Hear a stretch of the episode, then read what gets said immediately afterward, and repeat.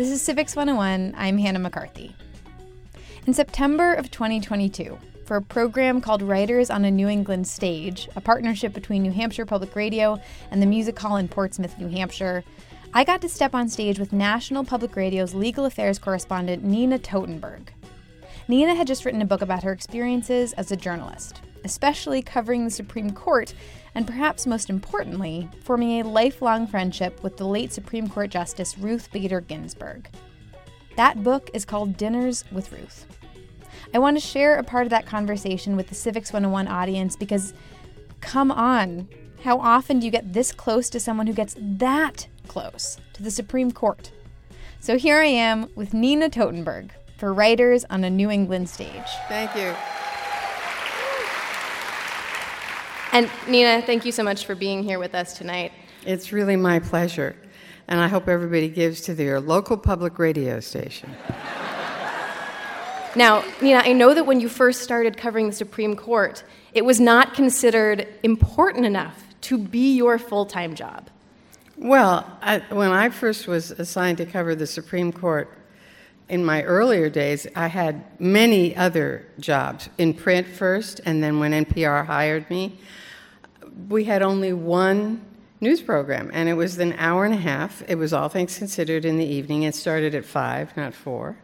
And uh, my beat was the Supreme Court, the Justice Department, the House and Senate Judiciary Committees, any major sca- legal scandal that broke, uh, or and, and live hearings that covered those kinds of things, confirmation hearings, of course, and the intelligence community. Oh, and I covered presidential and vice presidential campaigns a little bit also. Yet, yeah, you made the conscious decision to carve out a space for yourself covering the Supreme Court. Can you talk about what that was like? You're, especially as a young journalist, a woman, a non-lawyer. How did you approach covering the Supreme Court? Well, when I first got assigned to cover the court, I worked for the, the late, great National Observer, which was a weekly publication uh, published by Dow Jones, which at the time also owned the Wall Street Journal. And it was a weekly, and that made it much, again, much easier in the sense that I had time to do research. And I would call anybody, anytime, anywhere, to ask any question. There's one good thing about being young as a reporter. You're, you understand that if you're going to do anything, you just have to be willing to ask any question at all. And if it's a stupid question, so be it. Speaking of questions, it's nineteen seventy-one. You were covering a case called Reed v. Reed, and you discover that someone named Ruth Bader Ginsburg had written a brief for the A C L U for this case that was supposed to go before the Supreme Court. And you see that this woman's number is right under her name at Rutgers University, and you call this professor up. She's a law professor at Rutgers. And that conversation is one that Ruth Bader Ginsburg would look back on and say, you know, that was our first conversation, and we have been dear friends ever since. What about that conversation compelled Ruth to look back and say that was the beginning of that dear friendship? Well, we certainly, it was the beginning, but we we weren't dear friends yet. She probably thought, this this girl is asking me dumb questions. But she never treated any of my questions as dumb. And um, that day, I really didn't understand the the point she was making in the brief that women were covered by the fourteenth Amendment guarantee to equal protection of the law, because after all, women didn't even have the vote when the fourteenth Amendment was enacted. And she spent an hour answering my questions and explaining to me what I needed to know, which basically boiled down to the fourteenth Amendment covers all persons, and women are persons.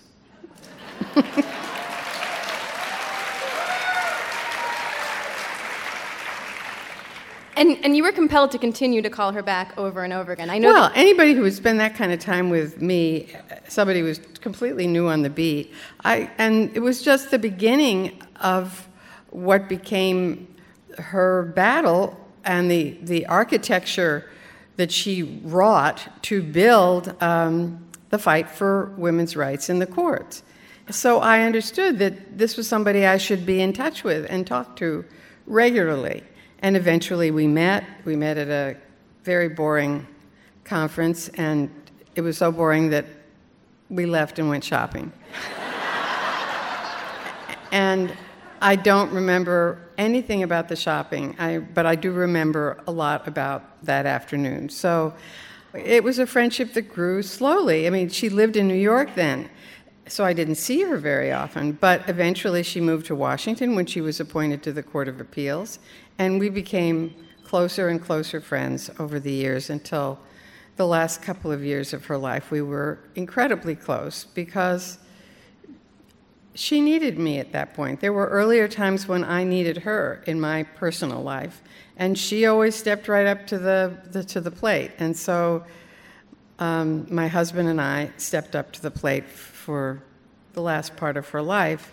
I'd love to talk a little bit about that. You, you've described Ruth as being consistently stoic and internal and in utmost control, and that it took you a very long time to find that you had, in fact, become intimate friends, friends who needed one another. What was it that led you to see that? When did you truly know how close you had become? That's a really good question, and I'm not sure I can answer it fully. I do remember that when she turned fifty, her husband made a, a book of letters that he asked her friends to write to her. And I, I was quite surprised he asked me, because I didn't realize I was that much of a friend to her. And so when I was writing the book, I didn't have a copy of the letter, and my impression always was that it was a really pretty stupid letter. Um, But I called up her daughter and asked her if she had that book, and she did, and she sent me the letter. And to my really great surprise, it was a pretty good letter. But I did sign the letter for some unknown reason to me. Um, maybe I thought she knew more than one Nina. I signed it Nina Totenberg. And there's one piece of advice that Ruth passes on to you that I believe she received from her father-in-law, which was, as she is considering becoming a lawyer herself, he says to her, essentially, if you can do it, you'll do it, and if you can't, you can't. And and she, from there on out, would always ask herself, well, is this worth it?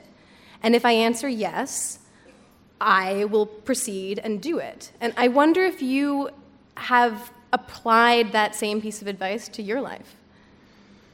I think so. Uh- You know, you do things that you have to in a, jo- in a job. Some things you're thrilled to be able to do, and other things just go with the territory. And I don't think it it's that different for a Supreme Court justice, even. And that I it's a very good piece of advice her father-in-law gave her. Her mother-in-law gave her even better advice, I think, on the day of their wedding. Her mother-in-law sat her down. By then, Ruth's mother was had died quite a few years earlier. And she sat her down and she said, Ruth, I want to give you the secret to a happy marriage and successful marriage. And Ruth said, what's that? And she said, it always pays to be a little deaf. And Ruth always said that that was true on the court as well. I, I love that one of your takes of the relationships on the Supreme Court is that it's a little bit like a marriage that's not doing so well. That if you decide to stay inside of it, you find a way to communicate even if you disagree. Yes, I think that's that's right. I don't know how well they're doing at the moment. Um, but in my sense is they're doing less well than usual. And that goes not just because just liberals versus conservatives. I think the conservatives are not getting along all that well either, because they have different ideas about how to interpret the Constitution, how to interpret statutes. They they don't always agree about that. And what they, of course, would like is a lot of, they would like a place in the sun, each of them. And that means that things don't always go uh, smoothly, I guess you would say. Now, I want to, sort of pivoting back to your career a little bit, you've got a lot of good journalism stories throughout this book, uh, including one in which you end up with a retaliatory F B I file because of a profile on Hoover. Um, but, you know, after telling what is a great anecdote and admittedly funny, you say, you know, now this is funny to think back on, but I, I worked really hard in journalism. I worked really hard in my career.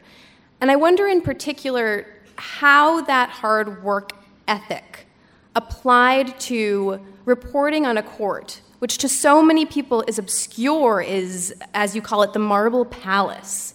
How did keeping your nose to the grindstone push your way through those doors? Well, first of all, it was fascinating to me. I was never, I've never been bored covering the Supreme Court. I'm occasionally bored reading legal briefs because they go on and on and on and on. But the cases are not boring. And in fact, I sometimes have to say to myself, all right, you're going to have to skip that one. It's interesting to you, but it will not be interesting to most people, at least in the argument stage, maybe when it's decided. So you, you have to sort of triage what you're capable of writing about and what people are willing to pay attention to, even. When I was younger, I, I was... You know, I was almost always, uh, until I went to work at N P R, the only woman every place I worked, or one of two women.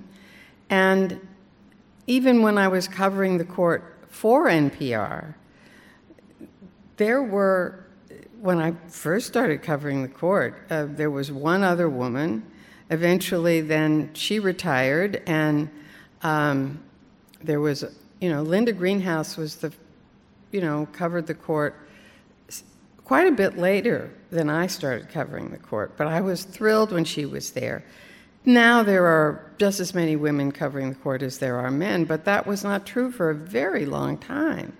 And it was, and I wasn't a lawyer, so all I could do was work really hard to make sure I didn't embarrass myself and that I could earn something of a reputation for doing good work. Mm-hmm. And now this book is peppered with dinners. Dinners with Ruth, yes, but also dinners with your friends and dinners with justices. Who and were my friends, other justices. Who are your friends, absolutely. But, but here's what I mean to say. What, what compelled you? What gave you the confidence the first time you ever invited a Supreme Court justice over for dinner as a young reporter? I have no idea. When I when I went back and I thought about it, and I thought, who was the first justice I ever invited for dinner? And it was Lewis Powell, who was a very distinguished Southern gentleman in his sixties, um, maybe even a little older, but when I invited him to dinner, probably his sixties, and his wife, Jo. Probably it was because Jo had been so nice to me and had treated me like a, as they say in Guys and Dolls, a poison. And um, and so for some ungodly reason, I called up Justice Powell and I asked if he and Joe would come for dinner. I was single. I was in my twenties. I... Um, I had a little house I had bought that was thirteen feet wide. I had another cu- invited another couple, and I can't remember who they who it was. I made the dinner and served the dinner, and I don't. I mean, I'm amazed that they said yes. They came, and you would have thought that I was dining. You know, they were dining at Buckingham Palace. The way they treated me, it was incredibly gracious of them. He he was always very generous with his time. He, like other members of the court, were happy to eat lunch or dinner with me, um, and not to talk about what they were doing at the time, but how they did it, how they ran their chambers, how they thought about things, how they approached them. I mean, I remember uh, a lunch I had with Justice Scalia, when he was first on the Supreme Court. I had known him for a good ten years before that. And I said, so what's different? He'd been on the Court of Appeals. I said, so what's different from the Court of Appeals? And and it was very interesting what he said was different. He said, well, there are a whole bunch of subjects that I have not given any thought to that don't come before the U S Court of Appeals for the District of Columbia. Um, I've never, I've never even thought about the eleventh Amendment. Um, death penalty cases, by and large, don't come to the to the court. And there were several other things, and I, I, I just had never even thought about that. And and he said, so I really have to think about them and think what I think for the first time. Of course, after a while, justices sort of know what they think about how to interpret this or that or the other thing, but s- situations change. In the early days when I covered the court, most of the cases were about civil rights and and about the draft, actually. There were a lot of big cases about the draft. Um, those cases don't, those kinds of cases don't come up. There are different civil rights cases now. And there are all kinds of cases about now about that people are just starting to think about in a different way about the First Amendment and technology and social media and the protections under the statutes. Subjects that the court deals with change over time, not just the personnel.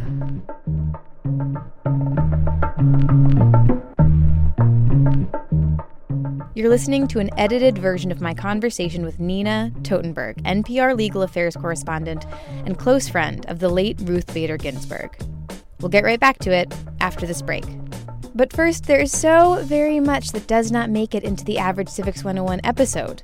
Luckily, you don't have to miss any of it because our team puts it all together in the Civics one oh one newsletter, Extra Credit.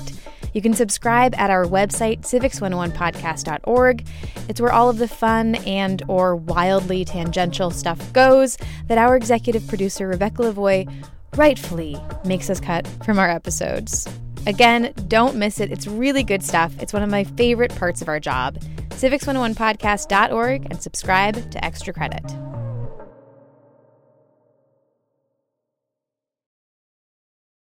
We're back, and you're listening to a special episode of Civics one oh one. I'm sharing part of my conversation with N P R legal affairs correspondent Nina Totenberg, recorded for a live event called Writers on a New England Stage at the Music Hall in Portsmouth, New Hampshire. And I asked Nina, essentially, what were conversations like with members of the court when she was not operating as a journalist? I think that most of the members of the court lead relatively, relatively isolated lives. They don't call it, you know, the ivory tower for nothing. And um, some more than others like social interaction, and not just to talk about law, but to have friends and to talk about music and theater and maybe what's going on in, in in sports. I mean, all kinds of things like that. I guarantee you, Justice Ginsburg did not want to talk about sports, however. Even though she was quite a sporting woman. Oh yeah, she was very, she was quite the athlete. She was, you know, she golfed. She even went skydiving once. And, and, and Scalia said, he, I think it was in Italy someplace, and he said he saw her up there, this little bit of a thing, and he wondered how she was ever going to get down. I had no idea. I'm utterly terrified of skydiving. So I, I would not even, it wasn't, it wasn't, well, not skydiving, it was parasailing. It was worse. I want to pivot for just a moment to an audience question here. In the early years at N P R, what was it like for you, for Cokie, for Susan, and for Linda, working in a male-dominated newsroom? It wasn't a male-dominated newsroom. It was a female-dominated newsroom. And I have and I have often said that the reason was that it was it was so different from any other place I'd ever worked, and the reason was that they paid so little, no man would take most of those jobs. And the, you know, there was a there came a time when we were so um, relatively powerful within the structure of N P R, within the news structure, that some of the guys referred, Cokie, Linda, and I sat in a corner, and we managed to commission a ratty old couch from somewhere else and put it in there so that other women would come and we would talk if there was a, an issue. And they were, and some of the men in the newsroom referred to it as the fallopian jungle. I always thought it was something of a compliment. So, despite your dominance as women of this newsroom, you you still regularly benefited from the the support and the promotion of this sisterhood in mm-hmm. the same way that uh, Ruth Bader Ginsburg did from Justice O'Connor. Can you describe a bit what it was like to support one another, especially when sexism and misogyny were, were main stage in the workplace? I never thought of it as misogyny. It was, but I never thought of it that way. I mean, because misogyny suggests you don't like women. Most of the men I knew liked women. They just didn't think that we should compete with them on an equal platform.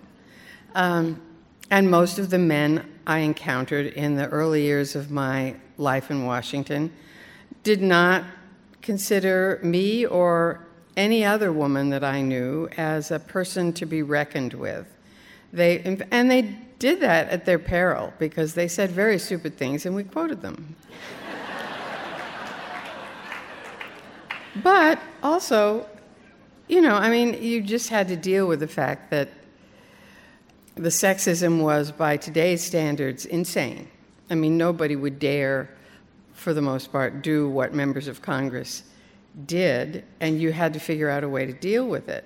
So I would get catcalled in the speaker's lobby when I would walk through, and I would just ignore it. Or if sometimes I had a very good source, a senator who really was very helpful to me, and then one day I realized that he was pretty soon going to make a pass at me, and I had to figure out a way to deal with it. And I said to him, "Oh, Senator, you remind me so much of my father."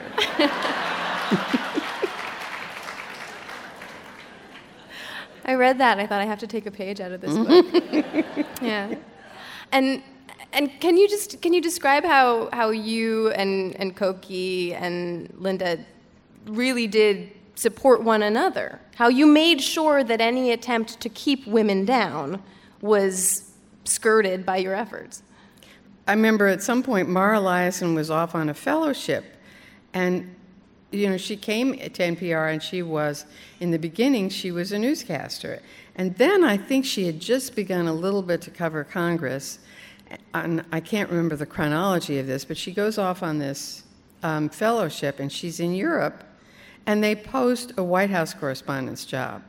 And I knew she would apply for that job if she were there. But I didn't know where she was, and I spent the better part of a day tracking her down in Germany, and I said, they've just posted this job. They'll undoubtedly close it because you're gone for a couple of months. They'll close it before you come back. You fax me, because this was the, still the day, you fax me your application, and I will take it to the vice president for news, who was, of course, a man. Um, and that way, they couldn't just ignore her. I know this is a question you have been asked many times. Many people prior to my conversation with you said, are you going to ask this question? How can you balance a close friendship with a Supreme Court justice, of which you had a handful, uh, and fair and even reporting on the Supreme Court? I don't want to know the answer to that question. I want to know, is it possible to do the kind of reporting that you did without close, intimate relationships with the individuals who you're reporting on? I'm not sure. I, I think my reporting was overwhelmingly enriched by knowing um, a large number of Supreme Court justices and knowing them more than that person sitting up on the bench. And um, I've always, I, I, I get this, you know, Justice Ginsburg was definitely my closest friend and my longest friend. I, I knew her actually longer than Cokie and Linda. But I had other friends on the court who I knew for for a long time before they were on the court. Some were more closer friends like Scalia, and others were lesser, so like Justice, then Chief Justice Rehnquist, who I knew in the Nixon administration. So I had lots of friends on the court, and I'm always interested that people ask me about my liberal friend, Justice Ginsburg, and they don't ask me, how could you be friends with Scalia?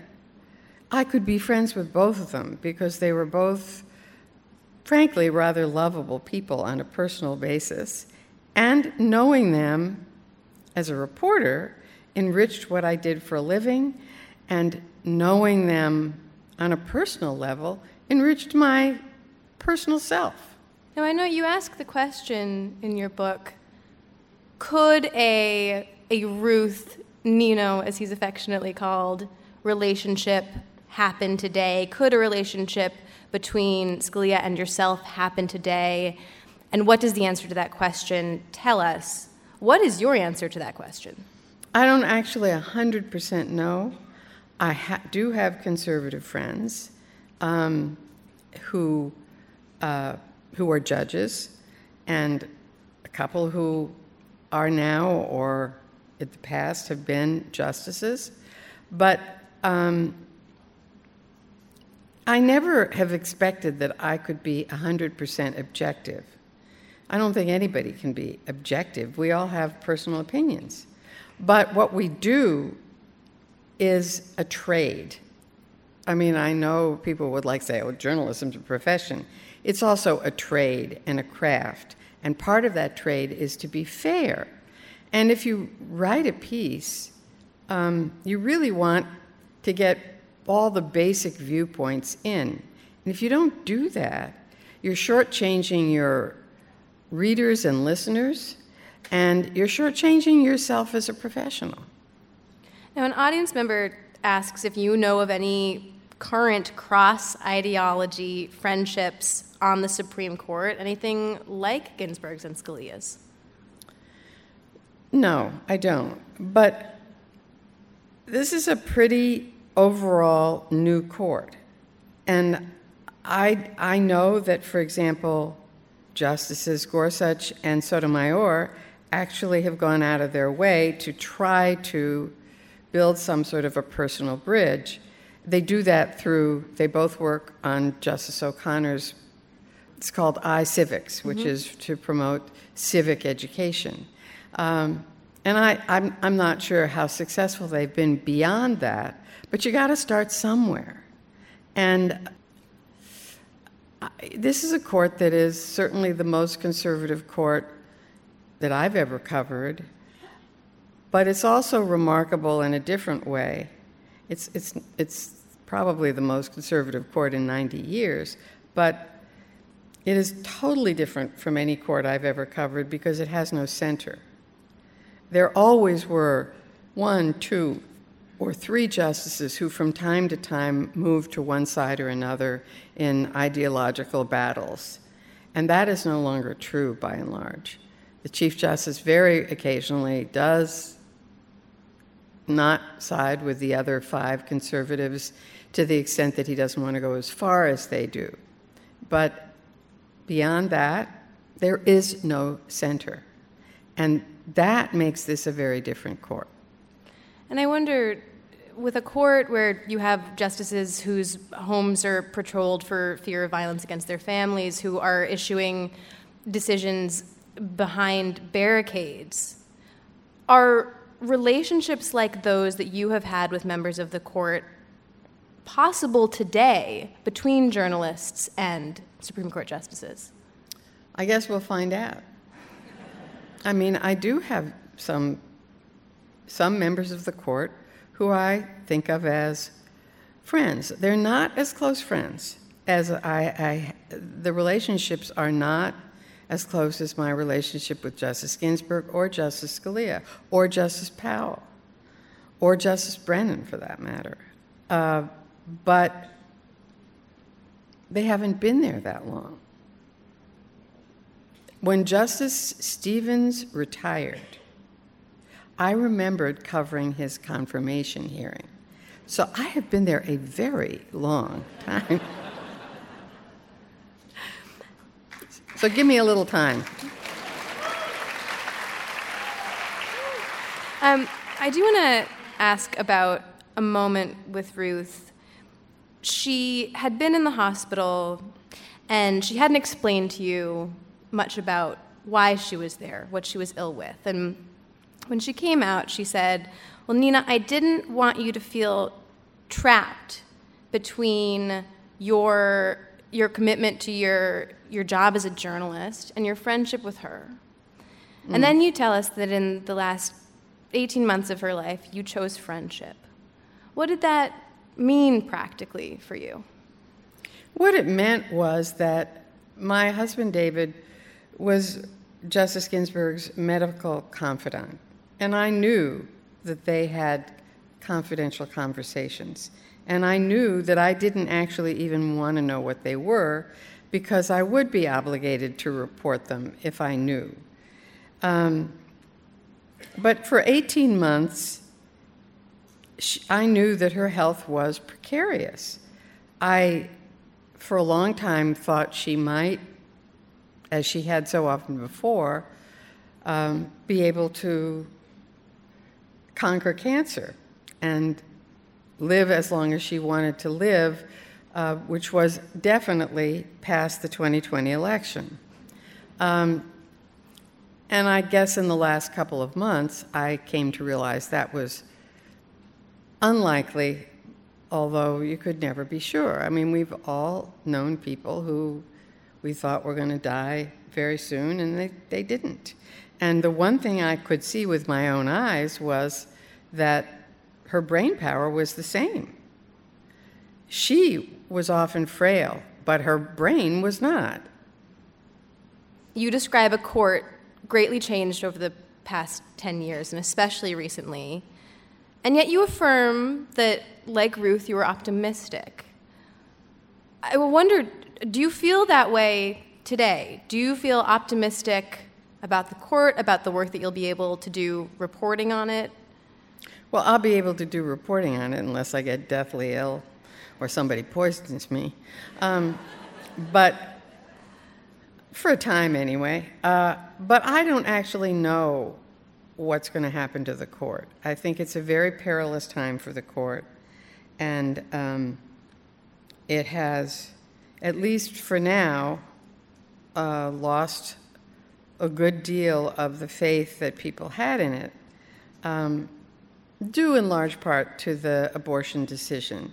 And one decision is not going to end things for uh, the court's cachet, so to speak. But even a decision as important as the Dobbs case.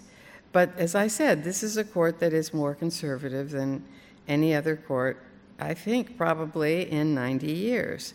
And that runs the gamut from um, social issues to technology issues to issues of, um, some people say, weaponizing even the First Amendment, um, to issues involving regulation and all kinds of other things that uh, we don't have time to talk about tonight. And I think that the justices, as I said earlier, don't exactly love each other at the moment, and that it's a, a, a very perilous time for the group of them as a court. And I don't know where it's going.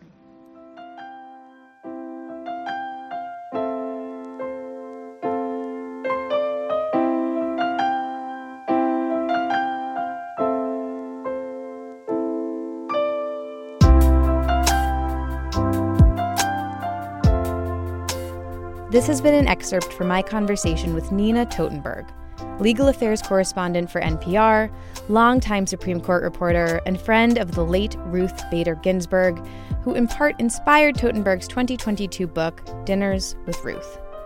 This conversation was recorded live before an audience at the Music Hall in Portsmouth, New Hampshire, for Writers on a New England Stage. A longer version of this conversation will be available at N H P R dot org. And a big thank you to everyone who helped put that show together, the Music Hall Executive Director, Tina Sautel, New Hampshire Public Radio President and C E O, Jim Schachter, New Hampshire Public Radio producer, Sarah Plourd, the Music Hall Production Manager, Jana Morris, the Music Hall Live Sound and Recording Engineer, Ian Martin, Musical Director and Band, Bob, Lord, and Dreadnought, and the Music Hall Literary Producer, Brittany Wasson. This episode was produced by me, Hannah McCarthy. Nick Capodice is my co-host. Christina Phillips is our senior producer, Jackie Fulton is our producer, and Rebecca Lavoie is our executive producer.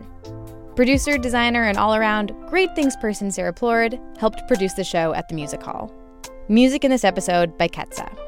Writers on a New England Stage is produced in partnership with the Music Hall in Portsmouth, New Hampshire, and New Hampshire Public Radio, the production house of none other than Civics one oh one.